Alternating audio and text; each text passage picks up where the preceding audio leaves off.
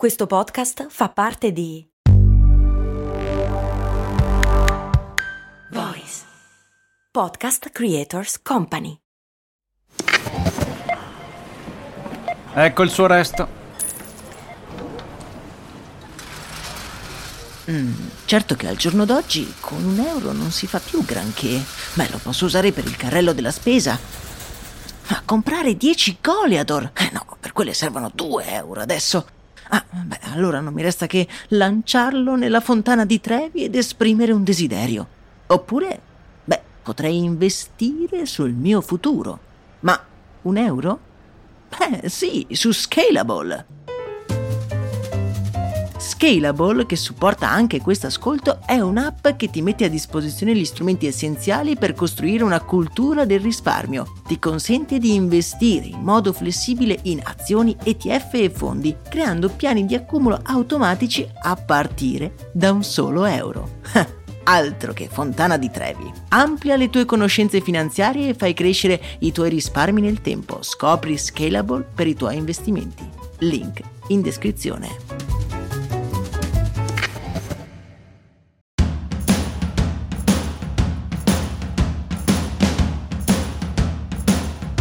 Bentornati amici ed amiche qui in un nuovo episodio di Brandy, lo show che va in onda dal lunedì al venerdì. Io sono Max Corona e oggi vi voglio parlare di un argomento un pochino, giusto un po', è controverso. La classifica di Forbes, la più famosa di tutte, la Forbes trenta Under trenta. Ora, per tutti quei fortunati che non hanno neanche la minima idea di cosa sia la trenta Under trenta, ve lo spiego proprio in due parole. È una classifica stilata dalla famosa rivista Forbes che raggruppa le trenta persone più influenti e promettenti nel mondo imprenditoriale, cioè persone che hanno fondato un brand di successo prima dei trenta anni. Ora, questa classifica, se siete dell'ambiente, l'avete sentita nominare innumerevoli volte. Perché? Beh, perché chiunque finisca in quella classifica, secondo voi cos'è che fa? Beh, ce lo fa sapere in ogni modo possibile, su LinkedIn, su Instagram, dappertutto. Tutti te lo sbattono in faccia. La classifica è poi stata declinata in molti altri modi. Ci sono i leader del futuro, le cento persone under cento anni. No, forse questa non esiste. Comunque ci sono tantissime persone che sono state onorate con questo riconoscimento. Negli anni però è sorto un dubbio generale. Ma non è che questa classifica è un po' una fregatura? C'è chi dice che si paghi per finire nella classifica e c'è chi dice invece che è tutto marketing. Ma andiamo con ordine perché la faccenda è più sfaccettata e interessante di quello che sembri. Partiamo da un assunto. Forbes è una rivista, un prodotto, un business, quindi tutto quello che fa è orientato ad avere un ritorno economico. Inutile che vi dica che anche le classifiche di Forbes sono parte dei prodotti dell'azienda stessa, ergo devono garantire un introito. Anche perché se no non ne farebbero così tante. Ma com'è che garantiscono questo introito? Beh, questo è un pochino sfuggente. I dubbi sulla veridicità e sull'affidabilità di questa classifica sono sorti perché molte delle ultime frodi imprenditoriali più grandi della storia sono venute da persone che in passato erano state onorate da questo titolo, il Forbes trenta Under trenta. Poi la narrazione ha ovviamente travisato tutto ciò, sembra infatti che far parte di questa classifica di Forbes ti fornisca un biglietto di sola andata per Azkaban, ma solo pochissimi effettivamente dei seicentocinquanta eletti ogni anno, e ripeto ogni anno, poi finisce nei guai con la giustizia. Il canale YouTube Good Work si è fatto un po' la nostra stessa domanda e ha intervistato numerosi Forbes Under trenta. Tutti sostenevano di non aver pagato per la propria nomina, ma da ognuno di loro traspare un insano desiderio di far parte di questa classifica. Un ragazzo ha fatto la domanda per ben quattro volte prima di beccarsi il suo meritato riconoscimento.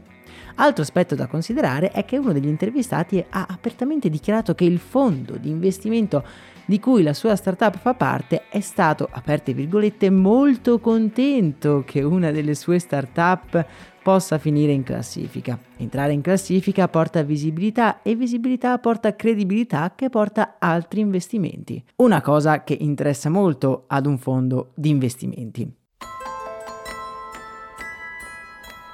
Quando dico che le classifiche sono un business, intendo che sì, forse non si deve pagare per entrare in classifica, anche se io ho i miei dubbi, ma Forbes da questa classifica organizza eventi di richiamo, persone a cui vendere biglietti. Per farvi un esempio, solo la felpa dei Forbes Under trenta costa la bellezza di centosessanta dollari.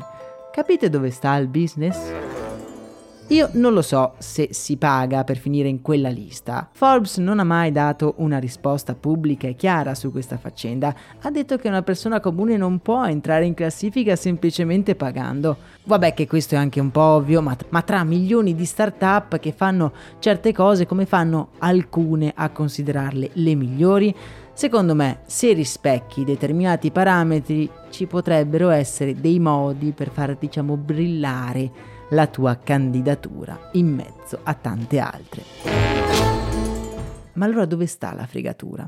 Beh, quello che me la fa definire tale è la narrazione che ci sta dietro. Con questa classifica si sta insinuando che i trenta anni siano come una data limite per essere dei grandi imprenditori. Una cosa che crea una grande pressione nei giovani, a cui viene inculcato che quello è il successo. E bisogna averlo subito perché poi non lo si avrà mai più. La nostra strada è un percorso che ha bisogno di diverse tempistiche. Non prendiamo come per esempio Mark Zuckerberg o Bill Gates della situazione che hanno avuto successo a ventidue anni.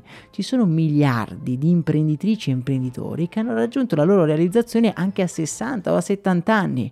Ragazzi, relax, prendetevi il vostro tempo. E non abbiate la smania di finire in una classifica che alla fine non dice nulla di voi. State solo perdendo tempo. È un tema davvero che mi sta molto a cuore e di cui ho parlato anche nel mio libro Persone che pensano in grande, che è un po' un inno contro la retorica del lavoro duro, se vuoi puoi, è successo ad ogni costo. Se vi va di leggerlo, lo trovate nel link nella descrizione di questo episodio, che se vi è piaciuto potete condividerlo con amici e colleghi. A me non resta che augurarvi una splendida giornata, godetevi questa giornata senza rincorrere futili classifiche. Un abbraccio da Max Corona.